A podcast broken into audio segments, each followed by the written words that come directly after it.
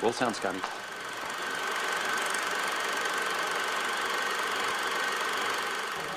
Take your stinking paws off me, you damn dirty ape!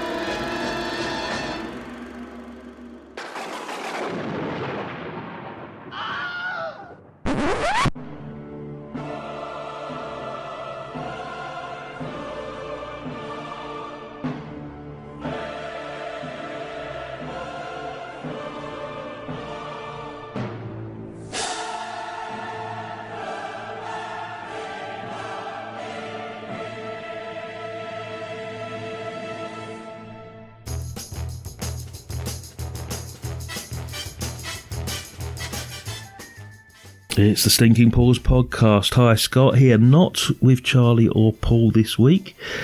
Two special guests with me, my co host from the Reel Britannia podcast, Steven. Good morning, mate. Morning, mate. Happy to be here.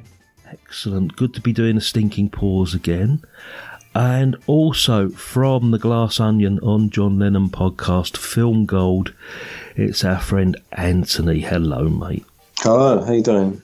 Excellent stuff to see you. Excellent to see you, mate. It's um, it's actually June the nineteenth, and you probably know that yesterday was uh, Paul McCartney's birthday, wasn't it? 80th birthday. And he, Yeah. he turned eighty. You know, talked about the Beatles. You know, that's all I was going to say. Just got the Beatles reference in there. I'm, see. I'm, I'm waiting to see if you come up with a Beatles or a Lennon reference throughout this. it's got fuck all to do with the There's, film. there's but I- I just nothing. There's in there. nothing you can No. find. I bet somebody will find something if they look deep. Something will come Stone up. Roses. Stone Roses, but not the Beatles. Yeah. Fool's gold. Yeah, I did see that one. Yeah. Yeah. I, I might think of something during the conversation. We'll see.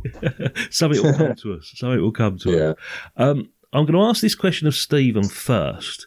Treasure of the Sierra Madre, ladies and gents, is the film we're covering today. Classic bit of Huston and Bogart.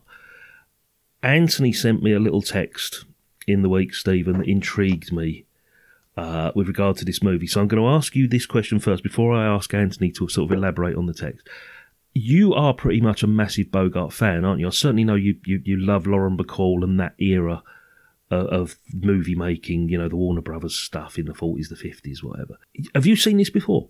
I have, although this is only the third time I think I've seen it. Yeah. And the first time I saw it is one of those where it just doesn't count because it's too early in your level of appreciation Yeah, to same- properly same get it. Yeah. So You're- yeah, this is the the third time and and the best watch I've had of it. Oh, okay. So, big fan of Bogart. You've always admired him. You, you know, uh, all his other work and stuff. Yeah. Yeah, yeah, I'm, yeah, a fan. Yeah, Okay, right. This is the, the text that Anthony sent me in the week was looking forward to seeing you guys on Sunday.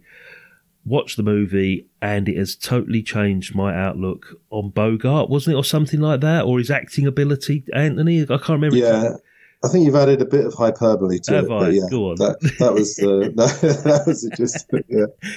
So, had you seen this before? You hadn't, then I take it. Well, uh, as Steven just said, I think I'd seen it once, but it's so long ago Mm. that I didn't remember a single thing. So I'm gonna I'm calling it a first watch. Okay. And I suppose really what I meant was I think with Bogart, I wrote down the ones I'd seen before: Maltese Falcon, Casablanca, and the African Queen. And I remembered the African Queen. I remembered he was sort of more rugged and sort of unshaven. I remember I thought I like him so much more like that because I just don't buy him as a a leading man. He, in Casablanca because he's got that square jawed kind of Richard Nixon, Ed Sullivan, who famously had the Beatles on his show in 1964, if you remember, Scott. Um, sorry. And uh,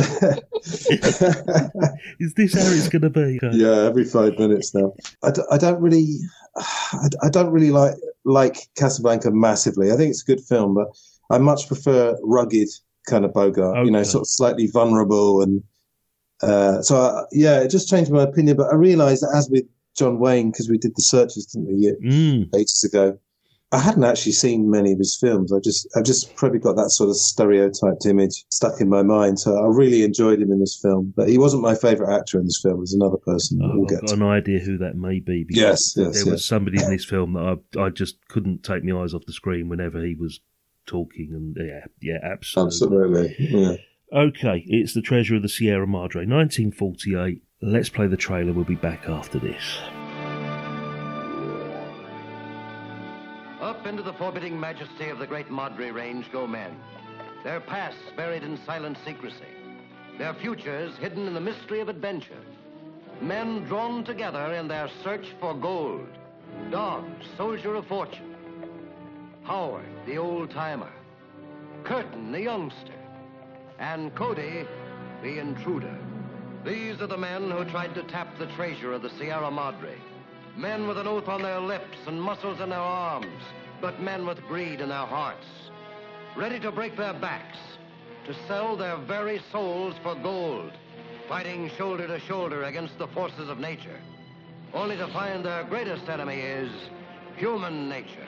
Shut your trap! Shut up or I'll smash your head flat! Ah, throw it! Without me, you two would die here more miserable than rats. Leave him alone. Can't you see the old man's nuts? Nuts! you're so dumb you don't even see the riches you're treading on with your own feet.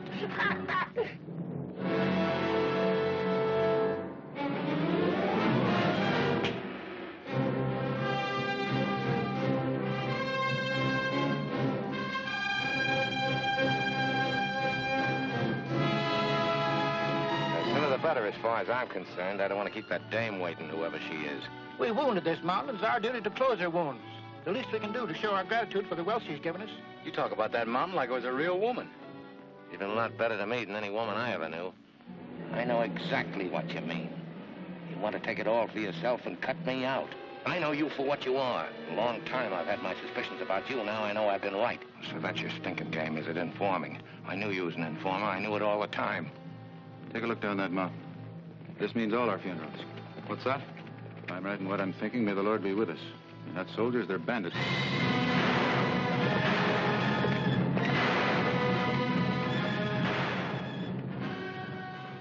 The Treasure of the Sierra Madre, released in 1948, directed by John Huston, starring Humphrey Bogart, Walter Huston, Tim Holt, Bruce Bennett, Barton MacLane, Alfonso Bedoya is in this, Manuel Donde, and a host of Mexican actors. The storyline for this Fred C. Dobbs and Bob Curtin, both down on their luck in Tampico, Mexico in 1925, meet up with a grizzled prospector named Howard and decide to join him in the search for gold in the wilds of central Mexico. Through enormous difficulties, they eventually succeed in finding gold, but bandits, the elements, and most especially greed, threaten to turn their success into disaster. That sums it up beautifully. Based on a short story or a novel, guys, because you were just saying off air there's some controversy or some mystery surrounding who wrote this. Yeah, interestingly, it was 20 years earlier because normally they um, a novel like that, you'd imagine they'd get the film out fairly quickly. But yeah, it's this character called B. Traven, who we think was a, a German, but it's a bit like um, Jack the Ripper. it's, it's five or six different. Well, there's some theory that he's Kaiser Wilhelm's son. What? Um, but he's but he's this uh, mysterious character. But I, I wasn't clear, Steven. Do you know, wasn't he? Apparently, he was sighted on the set, or was he not? Have I imagined? It, there was there was um, when they were wanting to try and get him to come and do some technical support or, or um, script advice on set. They, he- they asked him to come along and they offered him like a thousand pound, thousand dollars, sorry, um, a, a week or something, and uh, he turned it down because he was famously a, a recluse. But he did agree for his close personal friend to come and, and do instead. And um, but on a reduced fee, that was that was only a hundred and fifty dollars a week, so massive pay cut on that. Apparently, there there was strong suspicions that he actually was uh, B. Traven um, because there was various points.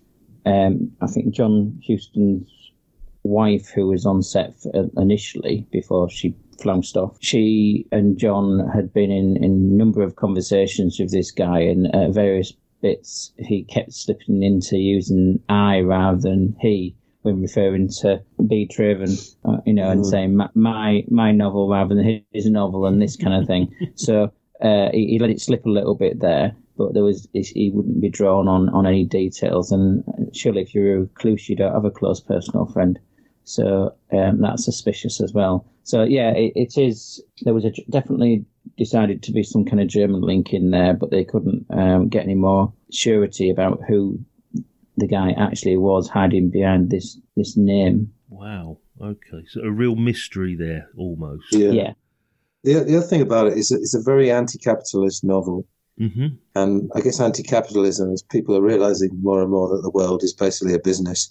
Uh, that's very much a thing that's that's happening. Well, I'm sure it was before, like the Great Saraf was a bit like that, I suppose. But uh, it was yeah, anti-capitalist in a time when there probably wasn't much of that going around. 1927, so Yeah. it changed Well, it a time- fair amount. at, at the time of it being written, particularly with Eastern, you know, well, European and particularly uh, Central and Eastern European um, emigres to the New World, certainly it was in the newer stages of the the Bolshevik Revolution in uh, Russia, and also there you you got to remember at this time there was some serious clashes in other countries such as Germany, whereby you know it was very polarized that it, if things had, had gone even just slightly differently, you wouldn't have had the Nazis rise to power. You would have had um, the communists instead. So there, at that time, and there was when it was written and released, there was a lot more of this anti-capitalist and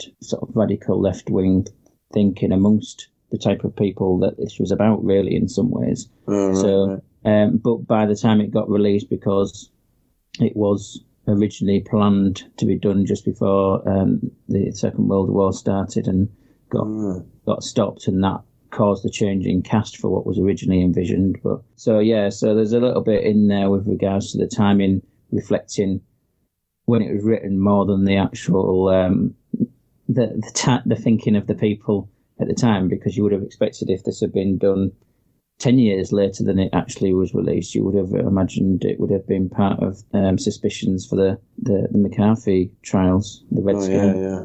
Yeah, what yeah. actually happened? Vincent Sherman, who was uh, a contract director at Warner's, was set to direct it during the war years, um, sometime between 39 and 45. But apparently, what happened, he fell foul of the 1930 Motion Picture Production Code because his version was quite derogatory towards the Mexicans. So they scrapped it, apparently. Um, and Warner's held this property for quite a while. And the original cast, which is a great cast, but it is very classic. This might be a bit. I don't know. I don't think this would have worked quite as well. But they they envisioned George Raft, Edward G. Robinson, and John Garfield as the three leads. Who are all great, and I loved seeing loved seeing them in various things. But I, I agree, I don't think it would have worked as well for this. It's, it's, I I just really picture don't. a gangster movie in Mexico when you see those three Mm, together. yeah. 'Cause that- Yeah. that's all you can I visually. think maybe Ed, maybe Edward G. Robinson. So he would have been the Walter Huston part, obviously, wouldn't? I'm assuming so, yeah, because Garfield would have been younger. Yeah, yeah, interesting. Yeah, and Huston didn't read the novel till 1935, sort of seven, eight years after it was published, and he always thought that the um, the movie would be great if he had his father playing that role, Mm. and he'd always envisioned it. Um, so, one thing I just read, you talking about Traven. The actual book written by Traven was based on a ballad by a German poet. Oh, This gets know more and more of a That's- mystery, doesn't it? It's, That's where the German, yeah, that's where the German uh, link comes in. That the not many people would have known about that ballad unless you were actually German. You say or had some strong German German, connections. yes. um, and the, the the actual novel is is then expanded out of that because it's basically three stories within a story oh, uh, in a way, um, and which isn't captured in the the film. Certainly, it, it, it's a lot more gritty and bloody. I mean, certainly the the finale for one of the characters in the book is Oh, a lot more gruesome. talk about that because I know that story, mate. Yeah, it's the uh, Yeah. the attack with the machete towards the end. Mm. Yeah, Um, in in the book, he's, he's actually decapitated, and they filmed it. They actually filmed it Mhm. with, with the head rolling off. Um, wow. But then, if you watch, what's actually happens is when the Mexican bandit in the final version lifts up the machete, you see it come crashing down. Camera cuts away to the reaction for another Mexican. Then they repeat that same shot of the Mexican bringing the machete down again. It's exactly the same shot Yeah. on a loop, but they film the head rolling off. Wow. So yeah, they, they obviously couldn't use that. Humphrey Bogart was well. I don't know why they can't actually use that. Humphrey Bogart, when he heard that um, Huston was planning to film it, he started badgering him basically because um, they'd worked together, hadn't they? Obviously in Maltese Falcon before, Mm. and Humphrey Bogart wanted a sort of a change of direction because he was known for gangster movies and, and you know being like a hard hard bitten hard boiled you know detective private detective or whatever Yeah. um, and there's a great quote when he was finally given the role um, he was leaving a New York nightclub, so he was getting pre- he was preparing for this, you know, traveling down to Mexico. Yeah, yeah. You know the quote, Steven. Yeah, I do, yeah, He, he yeah. meets a critic who, asked him a couple of questions, and Bogart just said, "Wait, you, wait till you see me in my next picture. I'm going to play the worst shit you ever saw." I couldn't fault all three leads in this movie at all, guys. I mean, let's let's just talk about the Bogart himself. I mean, let, us talk about this this revelation that you've had, Anthony. Hmm. You know, so now you've got you've got rough and ready Bogart. Apart from the bit where he goes into the barbers, Oh, can I talk about that? Yeah, and there's a very the comedic. haircut you've ever seen. Do you know what's coming? Or no, no. Well, I've got a comment on that. So if you, Oh, let's, is, it, is it something If to it- do with the northern uh, musician? Or no, no, no, it's, Oh, okay. no, it's it's actually to do with hair. So you can't. You Well, well, mine, on. mine's slightly to do with hair. When he comes out of the barbers, he's got that like ridiculously slicked down hair. I just thought he looks exactly like George Formby.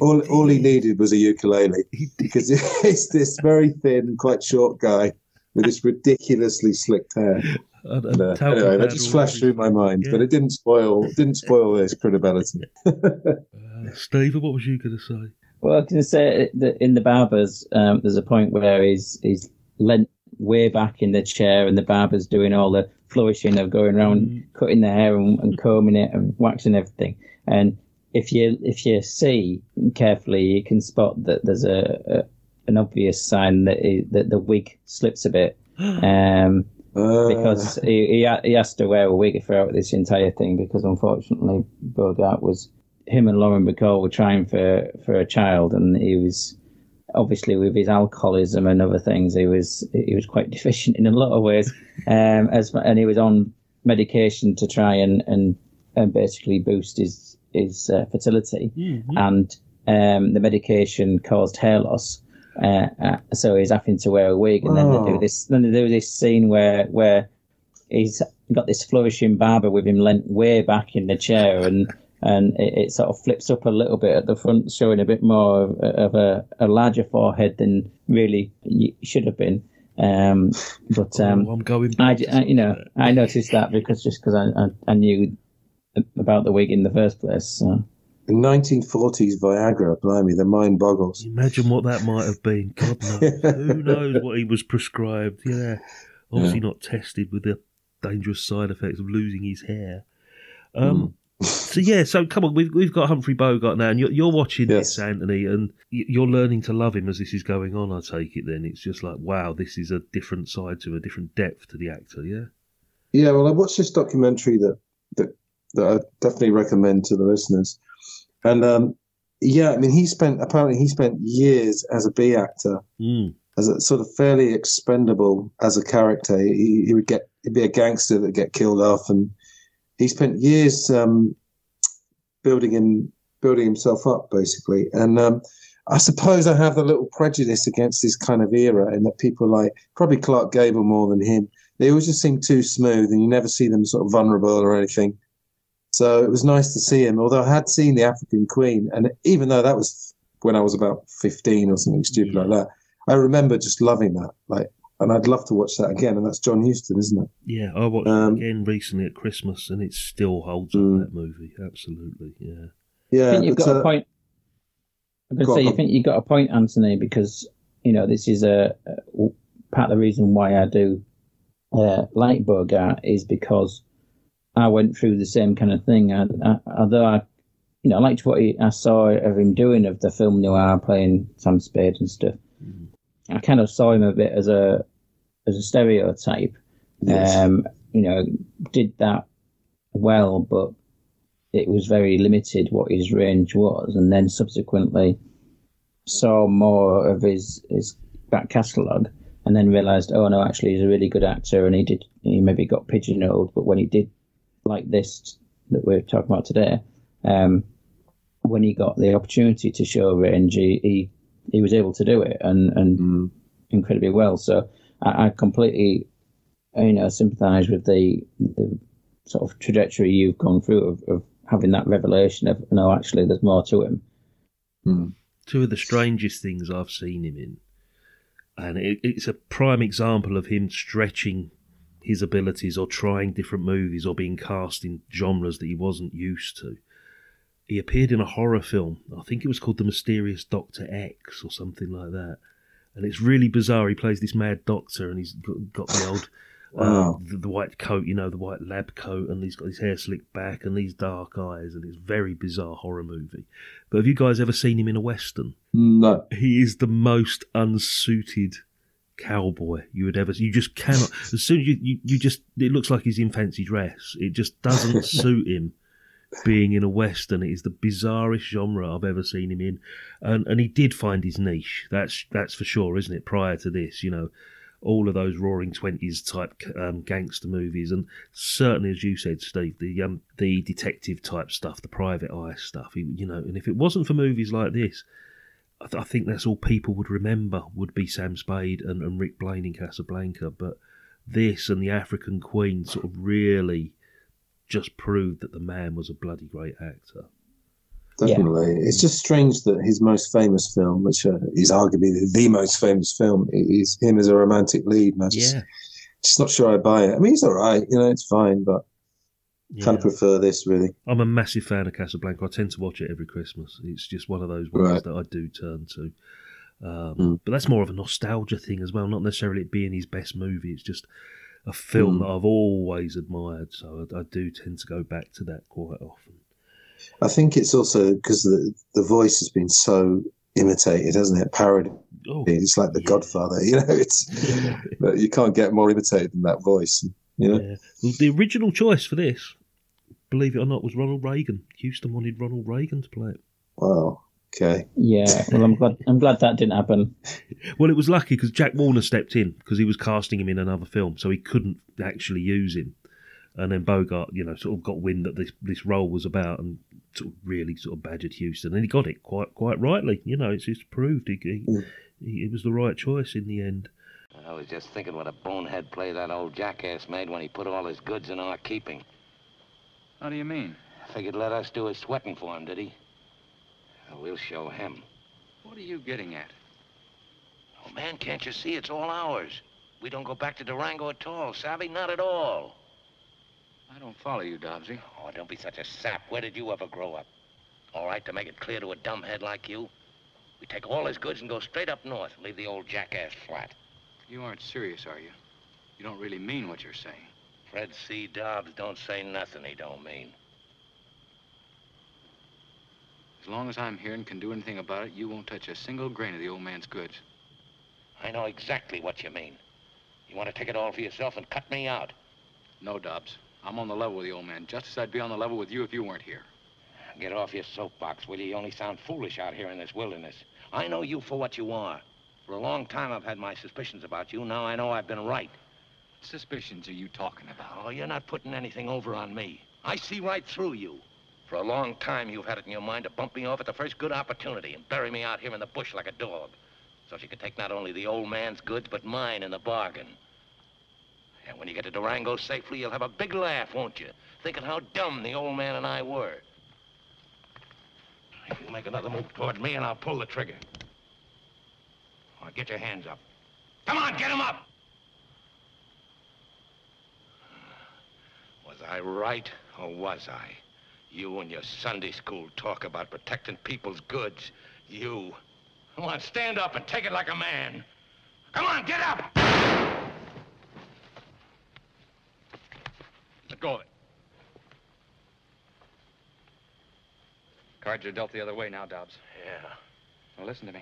Dobbs, listen to you. Look, you're all wrong. Not for a moment did I ever intend to rob you or do you any harm. Just like I said, I'd fight for you and yours just the same as I'd fight for the old man's. If you really mean that, give me back my gun.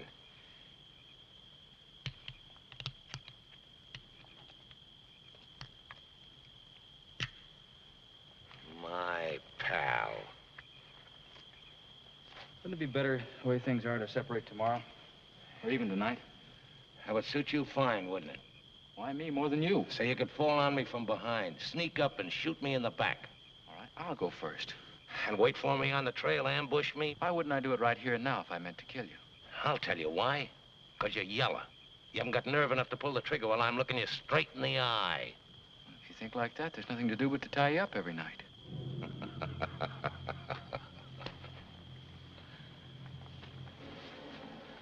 I'll tell you what. I'll make you a little bet. Three times 35 is uh, 105. I'll bet you $105,000 you go to sleep before I do.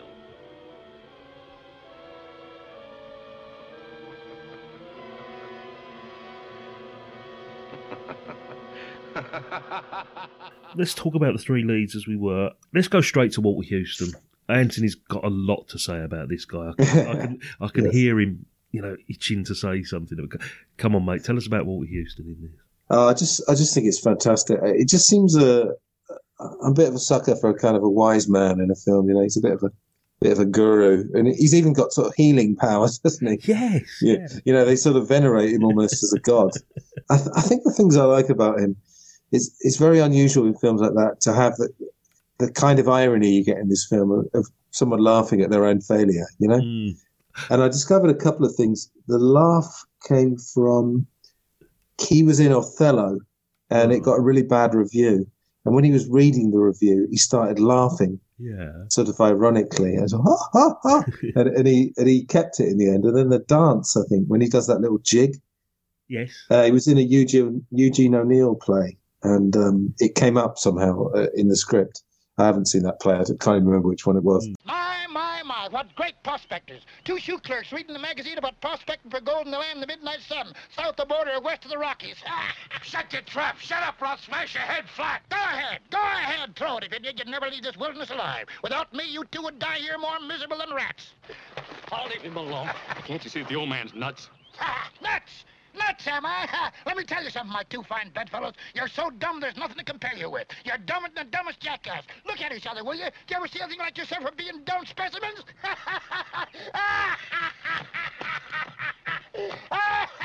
You're so dumb you don't even see the riches you're treading on with your own feet.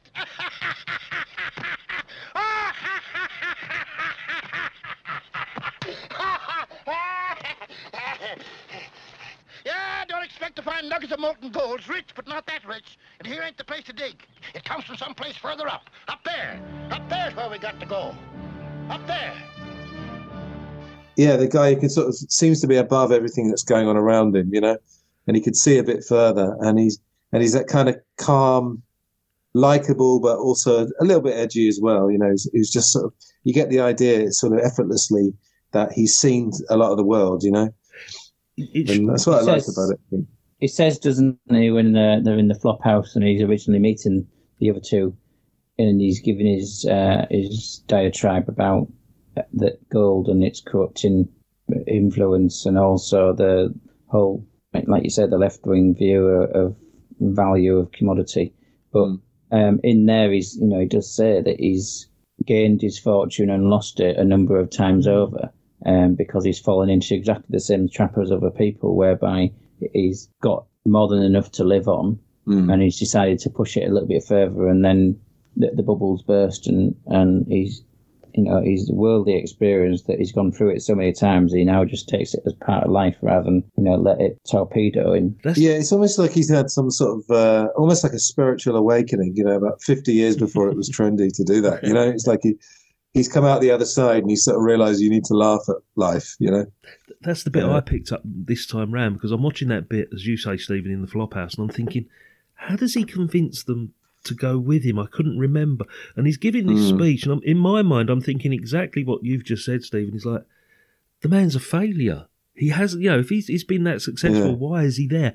But then he does give this convincing story that the obsession, the, the greed, that, and as you said, Steven, it's become part and parcel of what he is, and, and it's just a, a never ending cycle that he, he will happily go through it until he dies again and again, and he just can't resist it, the lure. But the others, the, the others do the classic thing, which he says gold miners always do when they first start out, which is that they'll set themselves a limit and be convinced that they won't go beyond that limit, and they'll be able to stop, like a gambler, yeah, you know, Exactly. um, almost, or or somebody with an addiction, uh, and they Absolutely. I mean, the Humphrey Bogart character, more than any of them, is saying, no, I'd, not me, I'd stop, you know, and all this kind of stuff, which mm. obviously transpires he is the one that is most uh, addicted to it all or, or, most corrupted by it. Yeah. Um, mm. But then, you know, there was an argument he was already the most the most corrupted in the first place, but that's a, a different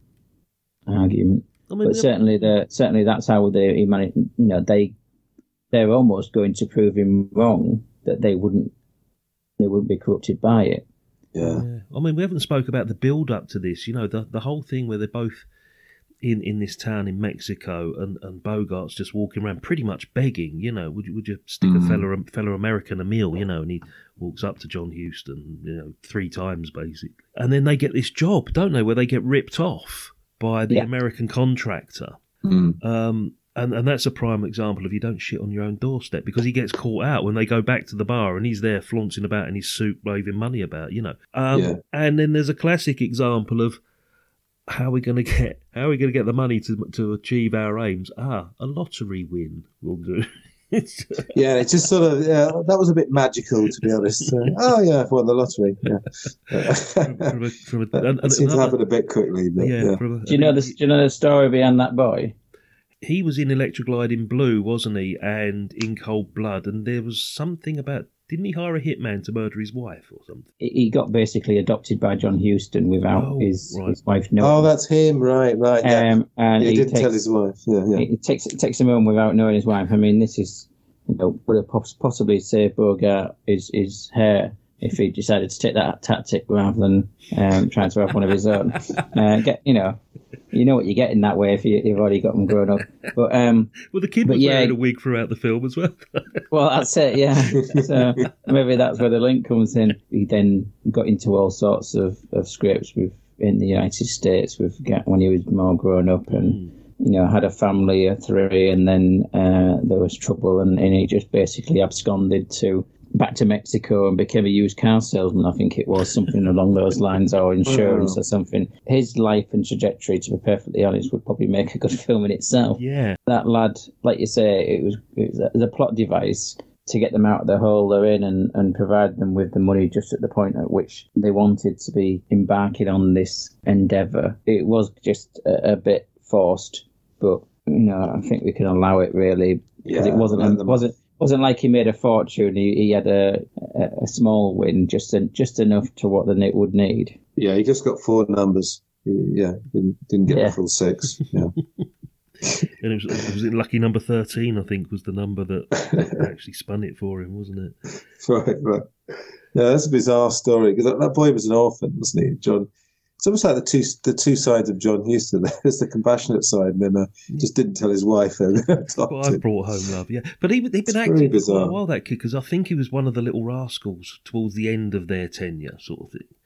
Mm. And he was in a series of movies called uh, something like Red Ryder or something. It was like almost like Saturday Morning Pictures type, the kids' short, you know, that, that series of hmm. movies. Mm. And as I say, towards the 60s and 70s, I think he got Oscar nominated for In Cold Blood. You know the Truman Capote novel?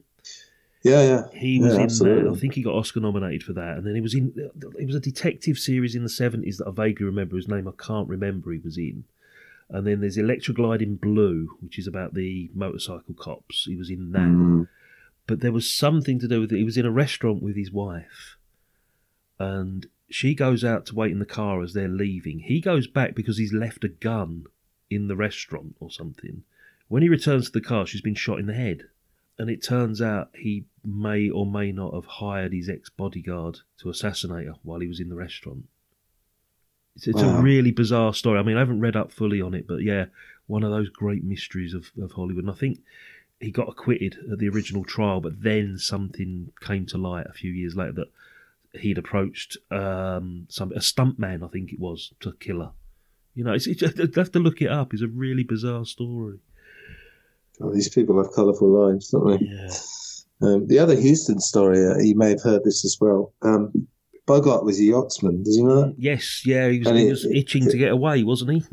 Yeah, he wanted to compete. There was like an annual yachting race, mm. and the hmm. film was going way, way over schedule. And he was, he kept sort of bothering Huston, saying, "Oh, you know, when are we going to be finished?" And Huston, I think they were drinking or something. Huston twisted his nose. He did, yeah, yeah. Shut he, up. he wanted to compete in this yacht race, and he did. Apparently, he really twisted his nose, and he never mentioned it again.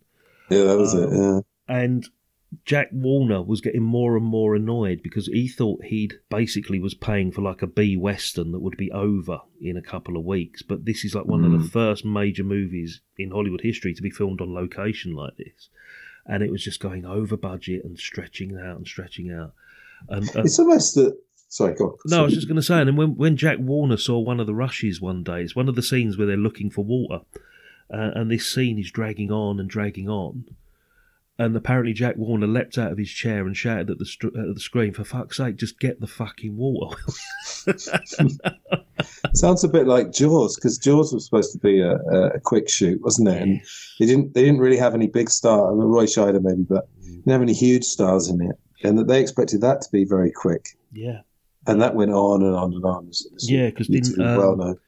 Darryl Zanuck and all that, like, were on the set, you know, kept coming down to find out what was going on. I mean, we spoke about this in the commentary we did, didn't we, mate? About all the Yeah, all the extended shooting schedule that that actually created the masterpiece. If it wasn't for that, you wouldn't have you know got the movie that we got. Um, absolutely. And what did they say? Just find the fucking shark. Find the fucking shark. Yeah. it was it was make the shark work in this case Use a fucking Yeah. whale. because it's the famous line: "The shark is working," isn't it? The shark is working. Yeah, Richard Dreyfuss doesn't really talk about that much, does he? He's only, never never mentioned it before. only every fifteen minutes. Yeah. and his, in his in his bitter arguments with Robert Shaw. No, never happened. Yeah. The shark is working. The shark is working. Yeah. I'd not heard about that. No. That's good. No, he he never talks about it. we'll, we'll tell you about it someday. Um, Or you can just watch our com- listen to our commentary instead. uh, we get a classic tale of greed from now on, basically, guys, don't we? A mistrust, and you know, it all starts off quite rosy and peachy, you know, because he, he- Walter Huston evidently knows his stuff. You know, he says, "Don't start digging there because the seam is going to be further up in the mountain, and it's going to be more." You know, we'll have more luck if we go further up. Don't pick up what you think is. Well, they find fool's gold as well, don't they? Originally, before they start digging. Yeah. Mm. They set up this wonderfully elaborate way of like panning for the gold by having a constant flow of water coming through. And it doesn't look like gold, it looks like sand, which proves to be quite vital as, you know, we, we get towards the end of the movie. Yeah, yeah. Um, Yeah, because the Mexicans who are all dumb and primitive. Um, They've never seen gold sand. in their life, even though they're surrounded by Yeah. it. Yeah. And Mexicans are all dumb and primitive. So, yeah. That- Let's talk that's, about- that's with irony, ladies and gentlemen.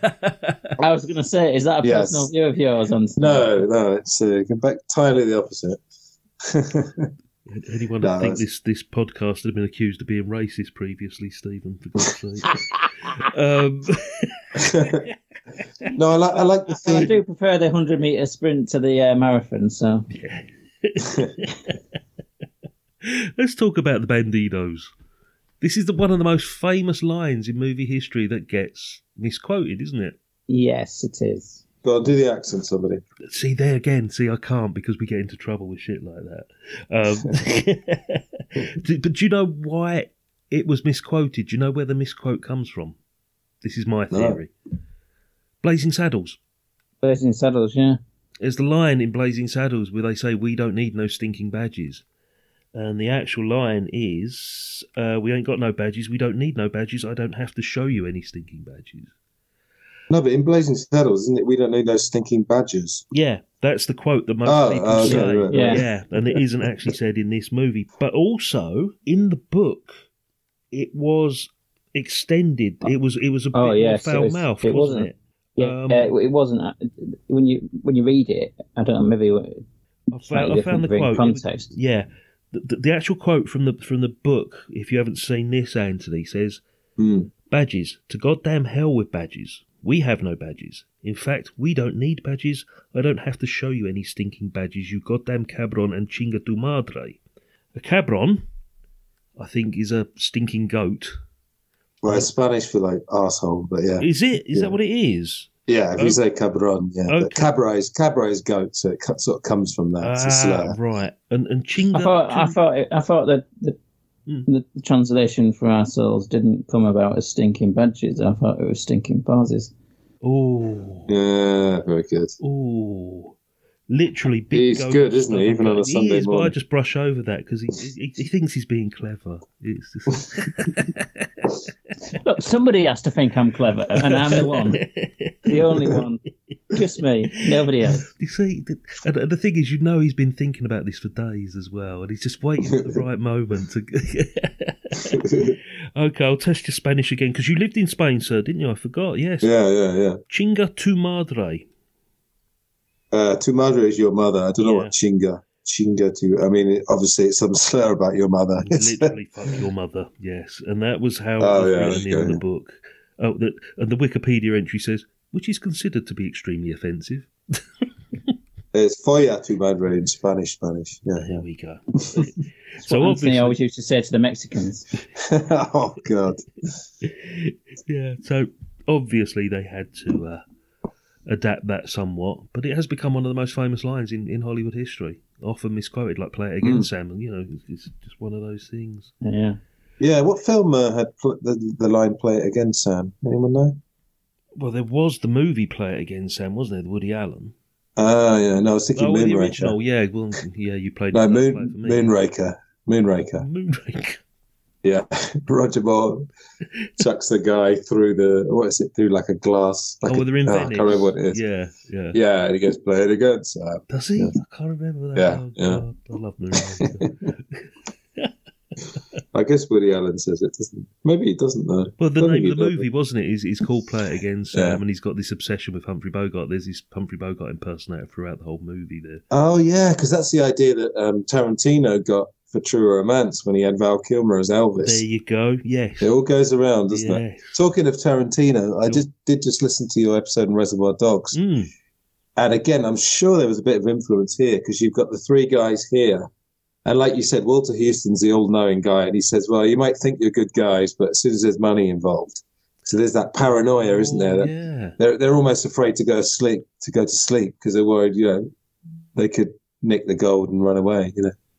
So there's that there's that same paranoia, you know, dishonor among thieves and all that. But this is great, isn't it? The way this develops, you, you actually witness the gradual breakdown of Bogart as he gets more and more paranoid and more obsessed. Hmm. Whereas the other two, perhaps not so much so. But then there is, a, isn't there a point where they're, they're all decide to hide their stash separately, don't they? But the third guy is looking under the rock because the, the big lizard thing goes underneath it. This is Yes, where we the- really Mm. get the Gila monster, isn't it, or something? Either, yeah. And and this is where we get the first indication that the paranoia is starting to really bite with them. I thought you were going to say Tequila Mockingbird there, Tequila but there's there's no there's no Mockingbird. Actually, actually, there was another thing that the lead Mexican bandido, if you listen carefully, and, and somebody mentioned it in a review that I was reading as well, uh, because his Mexican accent is so thick, so strong.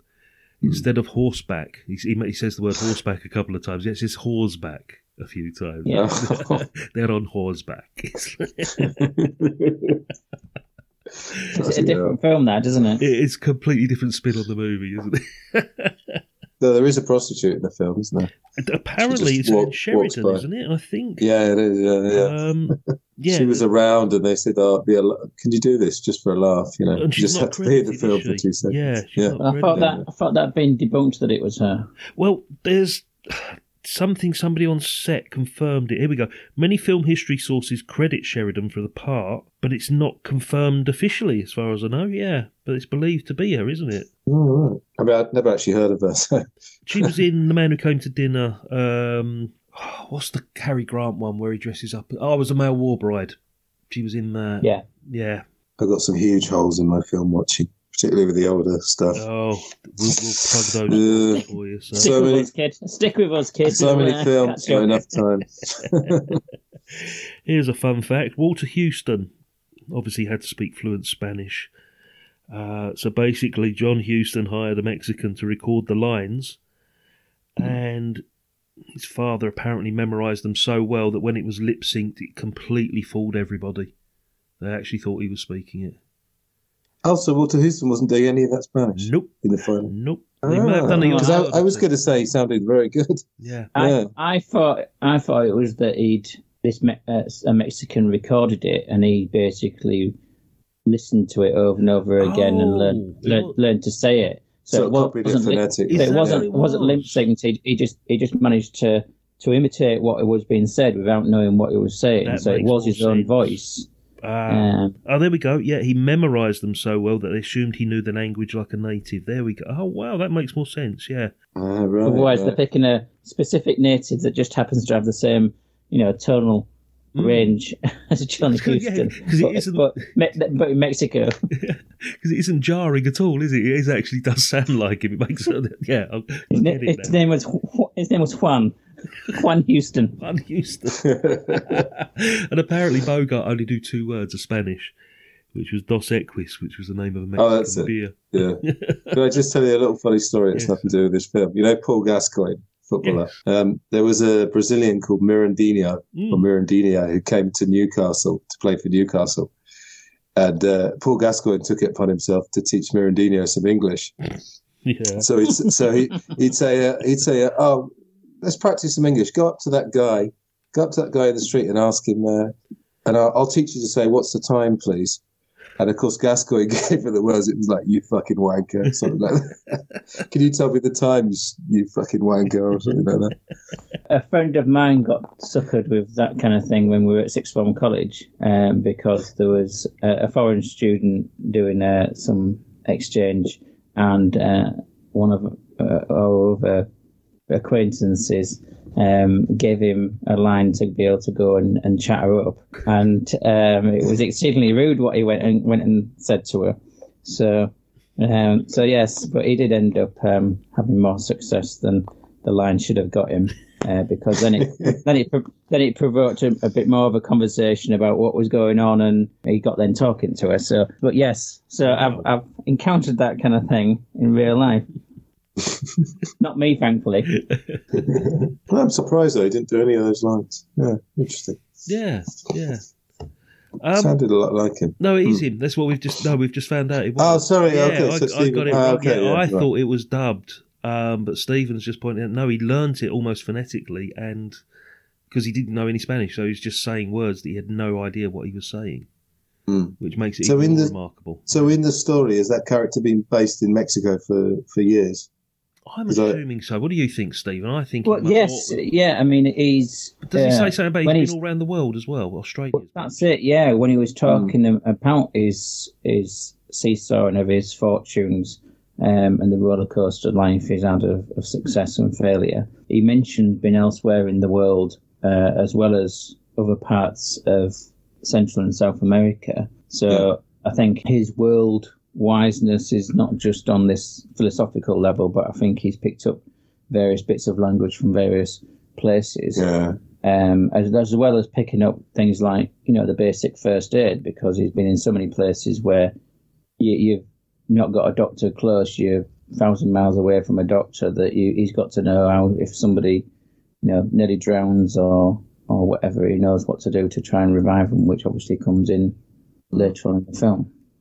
But that was an interesting touch, wasn't it? The fact that he knew that because it, it did sort of give the idea that he was some sort of healer. You know what I mean? It, it adds to the whole uh, the wise, wise old man thing. I mean, Mm. there's a bit of a trope. There's a bit of a trope in American cinema where they've got the, the wise old black person who uh, gives them some some wisdom and some homespun wisdom and, and has um, remedies to situations and, and that. And Mm. as I say, it's a bit of a trope.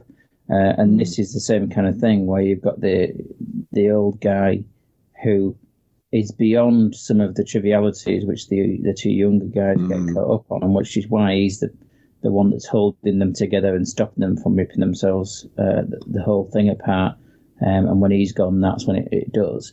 But it is definitely that there's more to him than just his immediate story. There, he's got a a, a backstory that could almost do a prequel on, and and the adventures of him as a as a character previous to this. You know, the kind of young Indiana Jones lead up, uh, like TV Yeah. series, like. Uh, mind you, the Indiana Jones link. I mean, there's apparently Spielberg. Spielberg, Mm. partly uh, based Indiana Jones as a character um, upon Humphrey Bogart from this film. So Yeah. I wonder if uh, Buster Merryfield ever saw this film. You know, Uncle Albert. That's why I preferred Uncle Albert to Grandad in Fools and Horses because instead of just making him silly, they kind of made him a little bit wise as well. Yeah. Yeah, Anyway, and and with a story for every occasion. Yeah. absolutely during the war. During the war. Yeah, exactly. Yes. So as, as we sort of tail off now towards the end of the movie, I mean, this this is a great last act, isn't it? You know, where Bogart's out on his own looking for water, and he comes across the Mexicans again, and they they decide to take the uh, the burros, you know, not realizing what's actually underneath all the animal skins. And uh, we, we we spoke earlier, didn't we, about this scene where. Um, no, we didn't actually. There's the bit before that where he kills um, the third guy, or he thinks he's killed Yeah. him, doesn't he? He takes him into Yeah. the into the foresty bit. I mean, he doesn't. It, it, it, well, there's, you know, we've missed out also the the appearance of um, the fourth uh, man that you turns mentioned up. Fourth man, yeah. Uh, not the third man because that was a completely different uh, thing.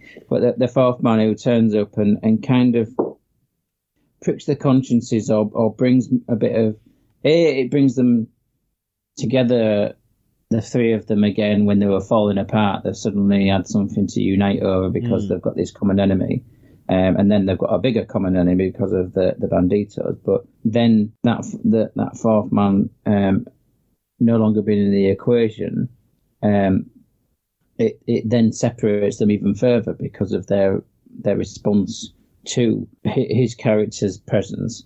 And it does lead does you know does lead them down from that point. They they definitely show that they're on different paths uh, with regards to their attitude towards life and towards money and how much they've actually been bought their humanity uh, and moved away from what is in some ways their work ethic at the beginning and now they're considering themselves to be above that because they've got some some golden sand Yeah, he's one of those characters that turns up in a film, makes a makes a point, and then leaves. You know, Because he sort of serves the purpose of making, you know, something to do with the theme of the film, and then Because, disappears. Yeah, doesn't the letter they find in his pocket just sort of indicate that he's doing this all for his family back home? He's like a an yeah. honest working Well- man, basically. Oh, that, that was a funny it's, bit. it's that he's infected uh, Mm. in the same way as from what his wife's letter is. He's he's infected exactly the, the way that uh, John Huston's character, uh, sorry, uh, uh,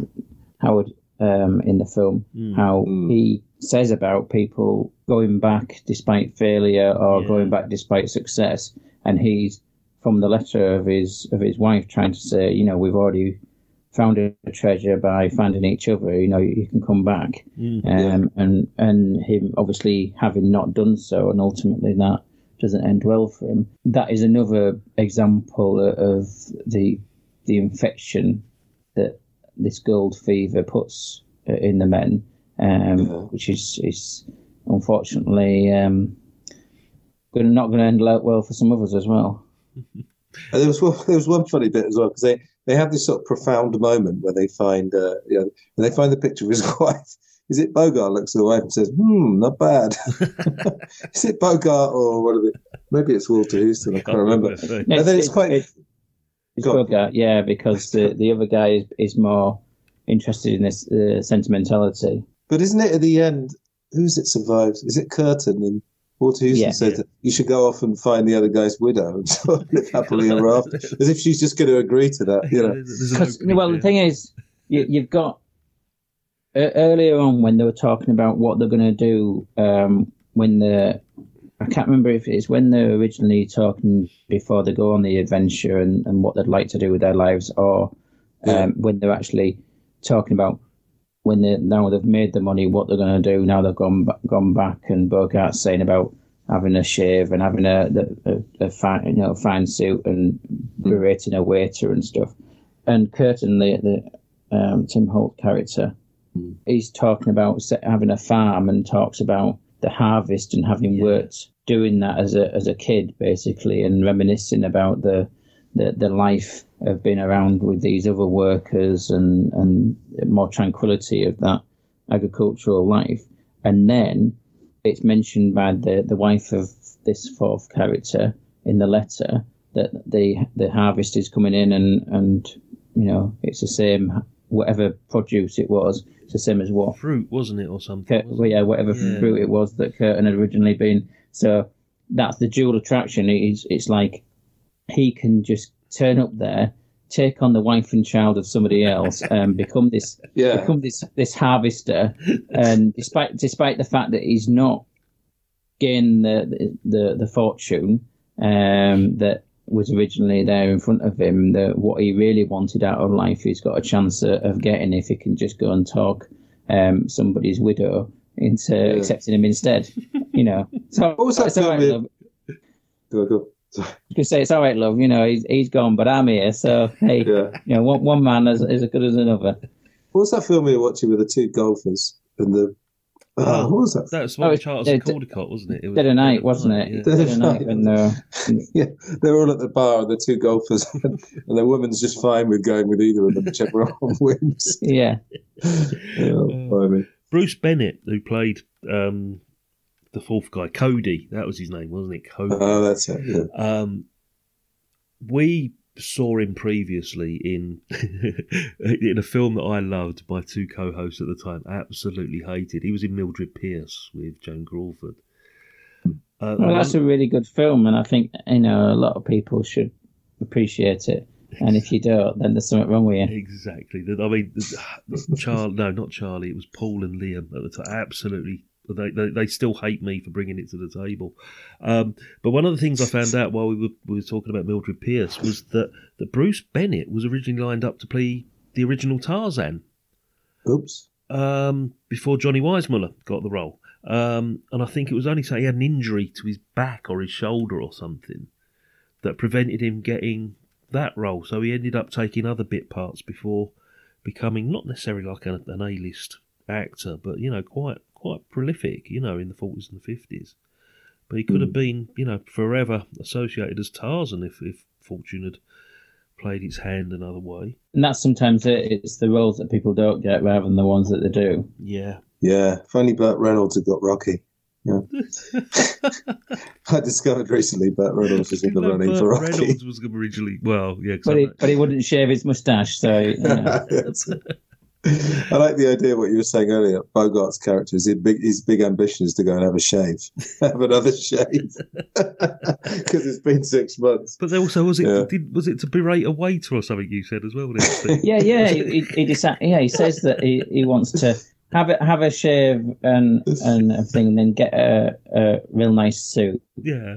He wants to go to a fine restaurant and order everything off the menu, and uh, if it's wrong, and in fact, even if it's all all fine, um, he wants to berate the waiter. and you know, obviously, somebody who goes around berating waiters anyway is a lot of shit. But um, it, it should, you know, whereas whereas the other two, what their ambitions are i- i- is a lot more focused on less.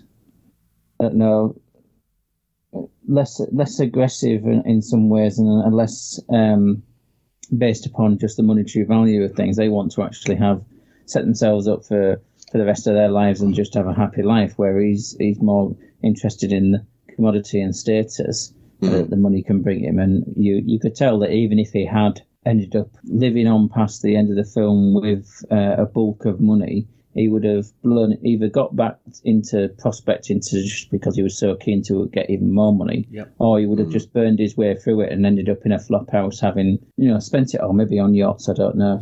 but um, whereas the others were going to actually go away and, and be a bit wiser with their, their treasure.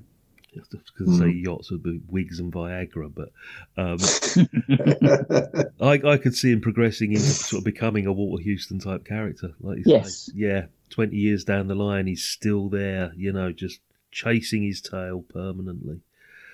So this last twenty minutes, guys, come on, as it all winds down and we get sort of the resolution that you know that now that Bogart's been beheaded, which we don't actually see, uh, and um, the guys, you know, they the, the banditos come into town to sell the, the pelts, isn't it, the furs, Mm. uh, and then they realise that you know they're wearing Humphrey Bogart's clothes, aren't they? He's got one's got the hat, one's wearing the boots.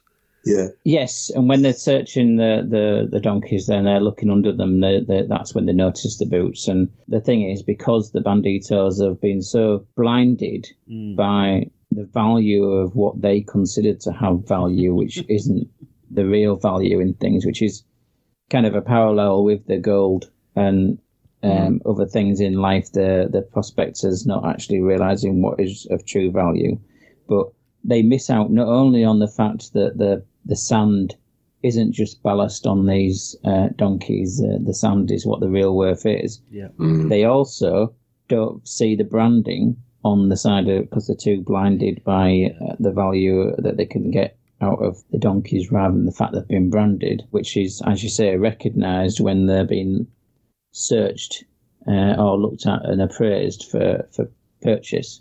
Yeah.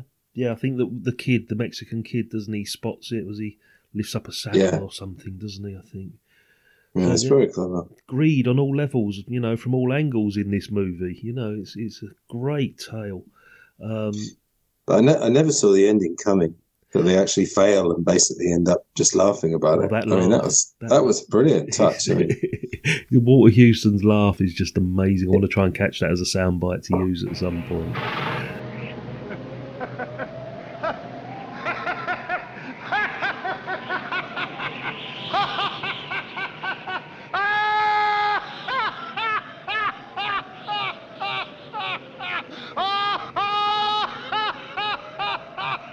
Oh, laugh, Curtin, old boy. It's a great joke played on us by the Lord or fate or nature, whatever you prefer. But whoever or whatever played it certainly had a sense of humor. the gold has gone back to where we found it.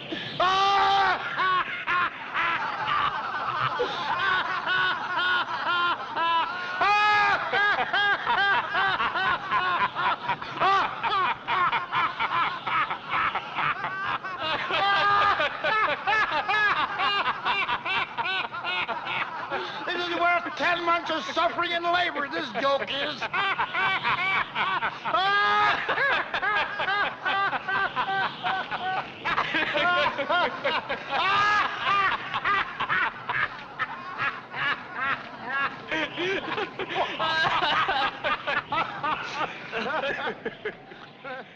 yeah, I'd have given him an Oscar just for that. Well, did, did he win the Oscar? He did, didn't he?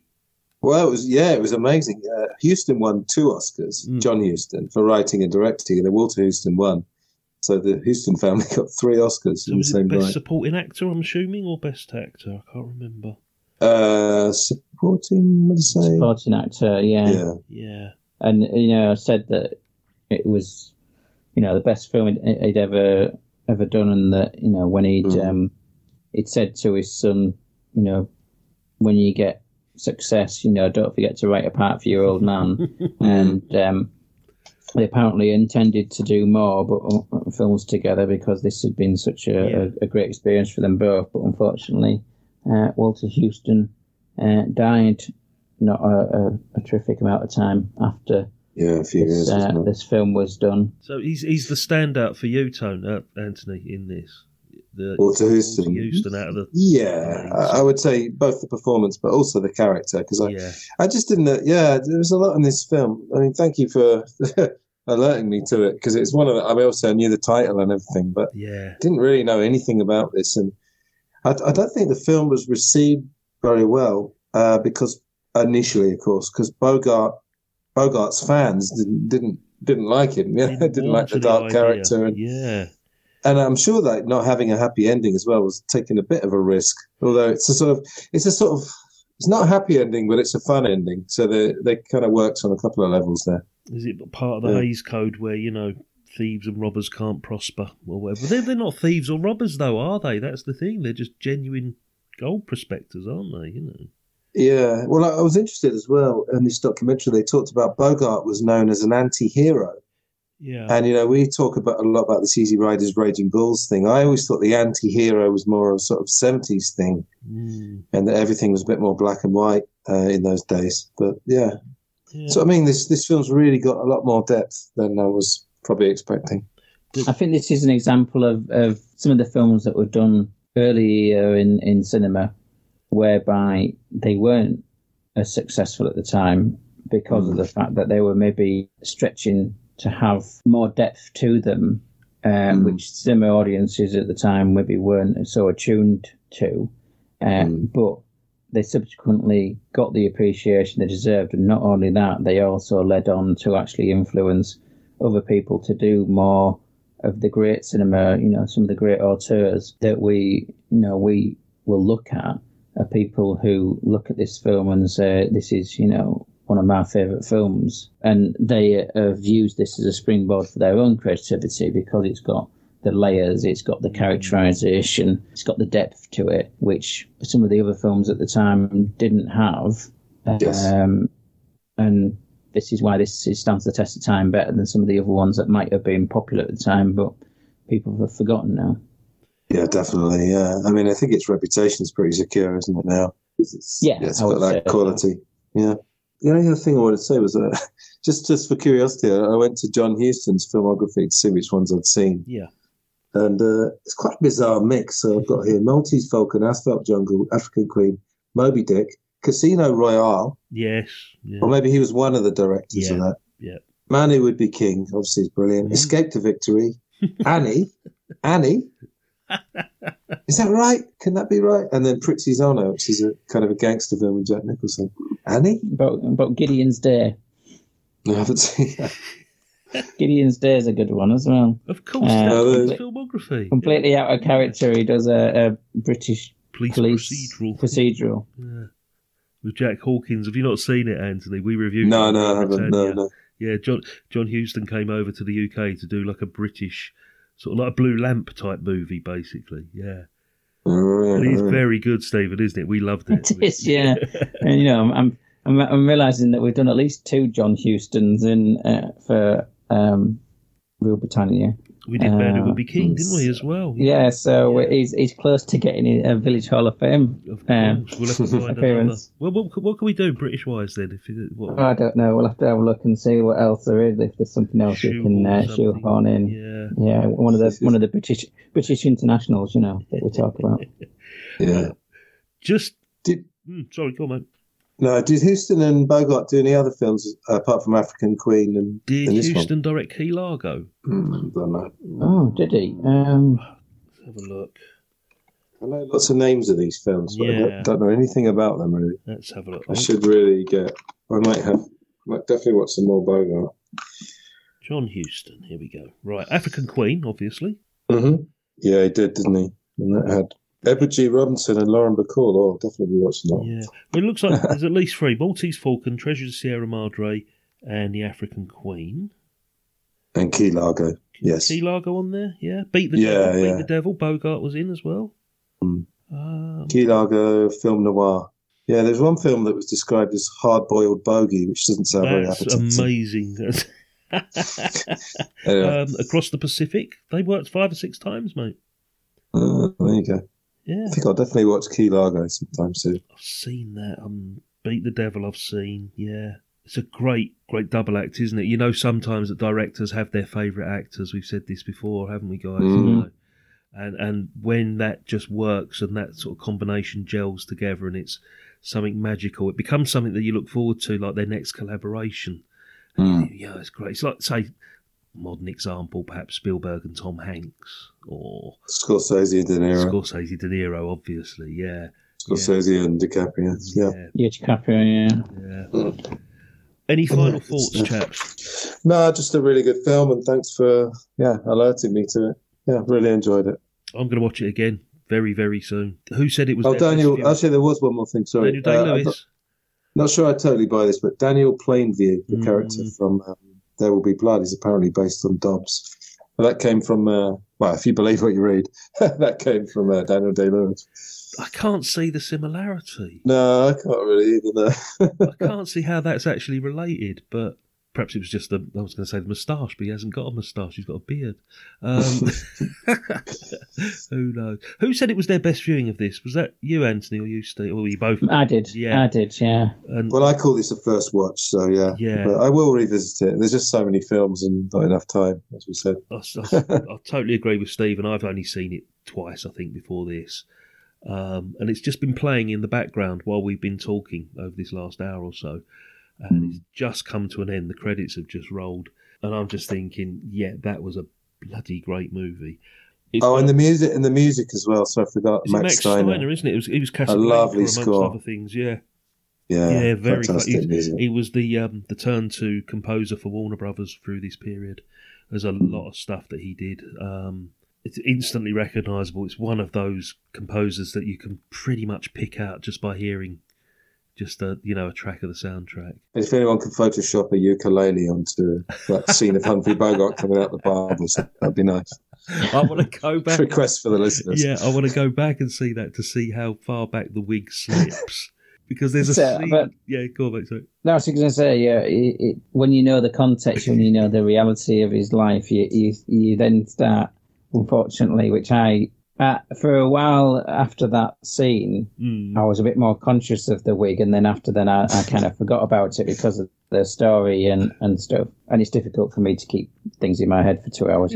Well, But they, um, must, they must have learnt their lesson from the barber scene because there's a scene where he, he finally that's why they finds never. the He ne- that's why he never has a shave or, or wash again. No, but he finds the water, doesn't he? He puts his whole head in the water and lifts it, and I'm thinking that's going to go, that's going to go, and it doesn't. So they've they've screwed it on somehow, a lot tighter. Stapled it on, yeah. Shop. yeah. Well, maybe they used the because apparently there's a John Hughes is a, a bit of a prankster on set, and apparently one of the um, one of the, the actors I can't remember who it was, one of the, the, the tertiary actors was quite a glutton for just like eating and eating and eating in the the, the lunch times. Apparently, just before the lunch, they decided to have him shoot some scene on horseback on and and glued him to the saddle basically. Uh, so, and if it was enough to to glue a man to a saddle, it, it, Oh that might have been the same glue that they had to use for the for the hairpiece um, to keep it on. I was going to say when the bandidos were stripping of possessions, they missed the, the wig and the Viagra, didn't they? Yeah, Um, yeah. They got his boots. Yeah. Poor old soul. Yeah. he Anyway. got his boots. Yeah, Okay, guys, that was the Treasure of the Sierra Madre. We had a little discussion before we switched the mics on. We believe it's Anthony's turn to select the next movie. Yes. Take a quick break then, mate. We'll be back after this. ¡Alto! ¡Párele, párele! Vengan acá todos. Vengan a ver esta palomita que me encontré en su nido. Está echadita. Oiga, señor, we are federales. You know, the mountain police. If you're the police, where are your badges? Badges. We ain't got no badges. We don't need no badges. I don't have to show you any stinking badges. Better not come any closer. No sea tonto, hombre. We didn't try to do you any harm. Why don't you try to be a little more polite? Give us your gun, and we'll leave you in peace. I need my gun myself. Oh, throw that old iron over here. We'll pick it up and go on our way. You go anywhere without my gun and go quick. All right. All right. And now, preview time.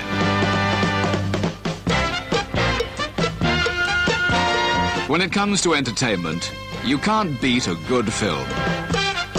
So let's take a look at what's coming your way.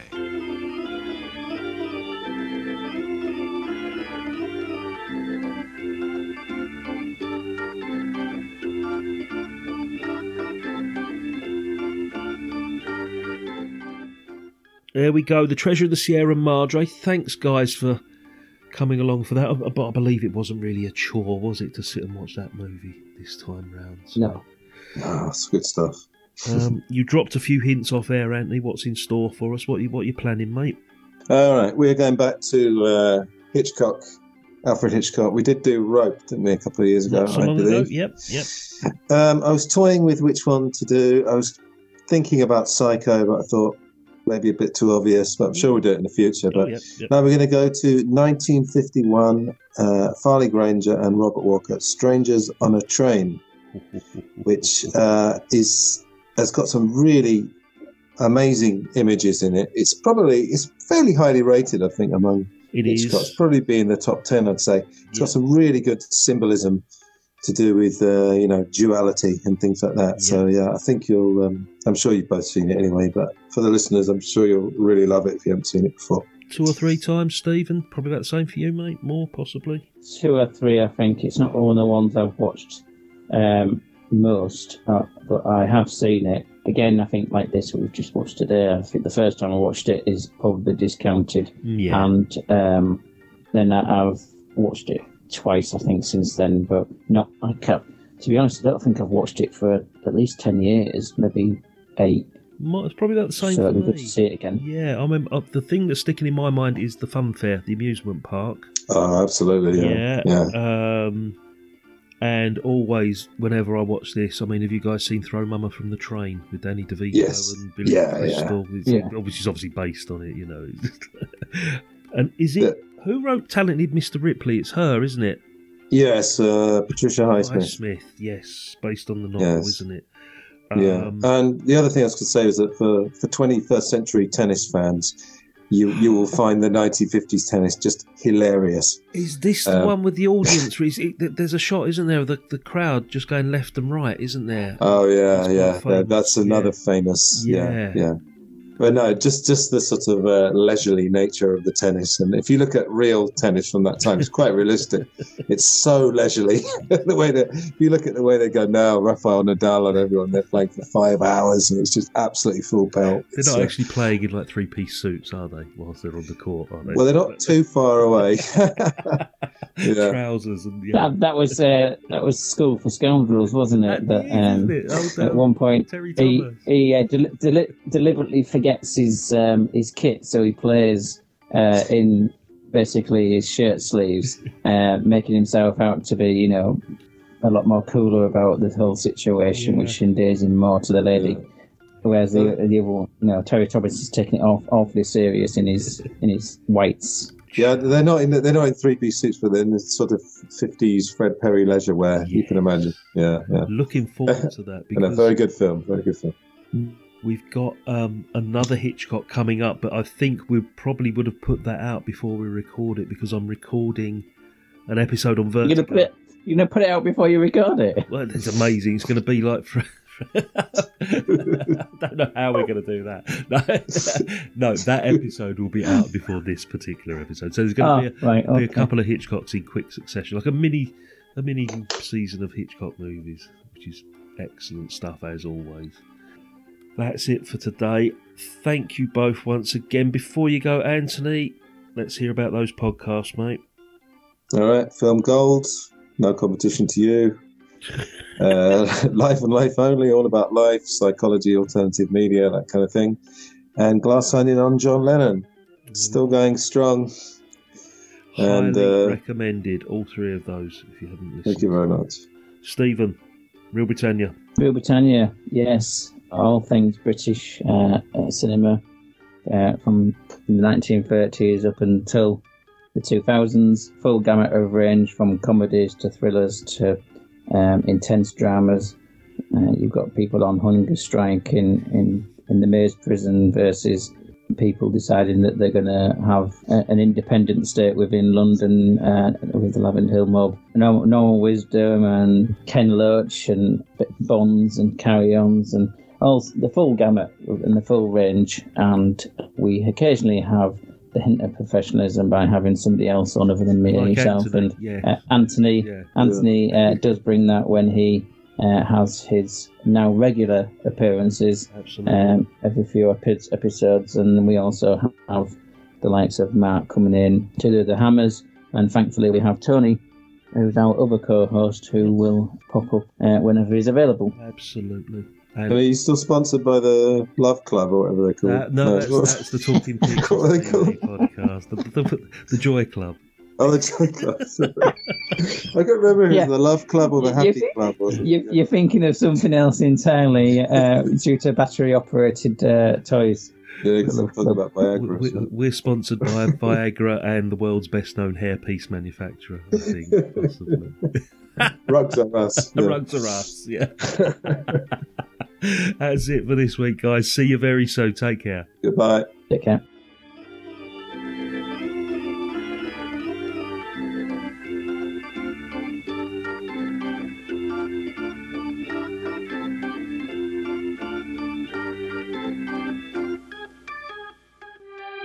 The management of this theater suggests that for the greater entertainment of your friends who have not yet seen the picture, you will not divulge to anyone the secret of the ending. Astrid, out! misery is worse than two cats on a fence. You dudes get lost now, you hear? Good night, ladies. Good night, sir. When you feel down, try positive thinking. That's what I told them and said. Don't wear a frown. Try positive thinking. Laugh at your troubles instead. You've got to look on the bright side. On hope so much depends. With your confidence sinking, positive thinking helps you on the way, my friend. When things look black, try positive thinking. Treat every season as spring. No glancing back. Try positive thinking. Trust what tomorrow may bring. This crazy world that we live in will keep on spinning round. But with good, strong, positive thinking, we'll get together and life won't let us down. Shut up, you ugly bitch. Oh, shucks up. We enjoy it.